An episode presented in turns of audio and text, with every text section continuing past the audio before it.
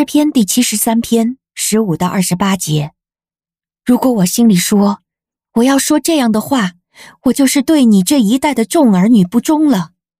我思想要明白这事，我就看为烦恼，直到我进了神的圣所，才明白他们的结局。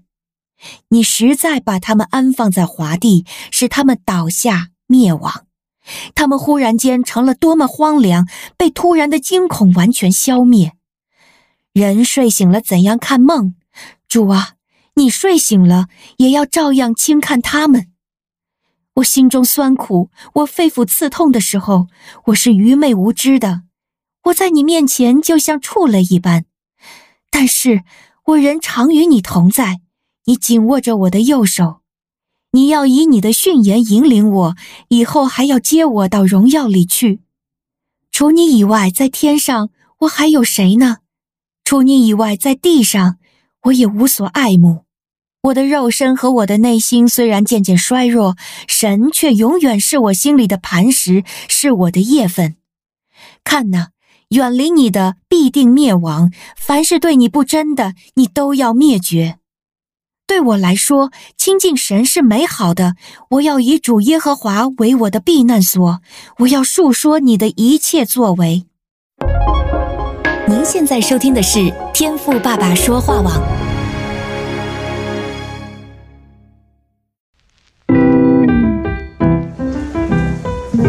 美好的一天，不论你是在早上、中午还是晚上，向您推荐一款能够滋养你灵魂的特调饮料。一会儿呢，就你和主，哎，对了，还有我，咱们一起来品尝这专属于我们的尔梅尔独享杯吧。欢迎来到天父爸爸说话网尔梅尔独享杯，我是周牧师。今天我们的灵修进度呢，是延续昨天的诗篇七十三篇，那我们要从第十五节开始，一直读到最后的二十八节。那这整段的七十三篇呢，其实讲到了一个很难解的议题啊，就是那些不敬虔的恶人呢，反而生活诶过得还不错啊，而那些敬虔的义人啊，却不一定有好的生活。所以诗人呢，才会在今天的经文啊第十五节说，我若说我要这样讲，这就是以奸诈待你的众子。那意思就是啊，如果呢我真的就按照眼前现实的状况啊来教导神的子民，那这些属神的子民不就会跌倒了吗？经文说以奸诈待你的众子的意思啊，就是对子民不忠。也就是啊，诗人很为难，他知道呢也不能够这样教，但事实就是如此啊。好，那今天呢，当我在思想这段经文的时候啊，确实也想到了，在我的身旁也有这样的事，就是有些人他离开了教会之后啊，反而生活哎就好了起来，因为他不需要来教会了，就可以啊有更多的时间去赚钱了。而就算不去工作，周末呢还可以尽情的啊在家里睡觉，或是出去旅游，再加上又不用奉献了，更是啊好像可以实现财务自由。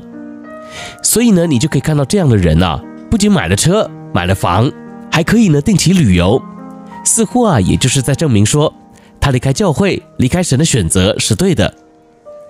这你说，在我们这些基督徒的眼里，情何以堪呢？对吧？但今天呢，我就是要提醒你啊，这乍看之下，确实呢会令人有点气愤，也会觉得很不公平。但是你看啊，诗人在第十七节说了什么？他说，等我进了神的圣所，思想他们的结局。而后面呢、啊，诗人的态度就一百八十度的转变了。原来当他进到圣所去敬拜，依然带着敬畏的心来朝见神的时候啊，神就开启了他在灵里的思维。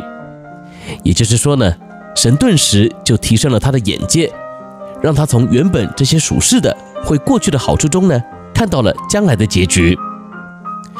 你说我们为什么要信耶稣啊？就是因为啊，可以借由耶稣的血而恢复我们与父神的关系，而关系的恢复呢，就代表了我们将来能够得到永恒的生命。所以信耶稣呢，并不是要让我们在这个世上啊可以得到什么暂时的好处。说实话啊，今天呢，我要给你两样东西，一个啊是给你了，就是你的了，你呢可以永远的使用；那另外一个呢，就是你只能够暂时拥有。有一天呢，这个东西啊就会消失。那请问这两样哪一个比较宝贵呢？你会想要得到哪一个呢？我相信啊，大部分的人呢，肯定都会想要那个可以一直拥有的，因为那个才是真实的嘛。那种会消失的、会失去的，我现在呀、啊、用起来也没有什么意思，因为总是会让我心惊胆跳的。所以呢，当诗人呐、啊、在圣殿中被圣灵光照之后，就想到了这将来两种的结局。所以今天你还在羡慕那些只能够暂时享乐的人吗？还是你也愿意被主提升灵里的眼界，看到你将来与神同在荣耀里的结局呢？愿主今天亲自透过经文对你说话哦。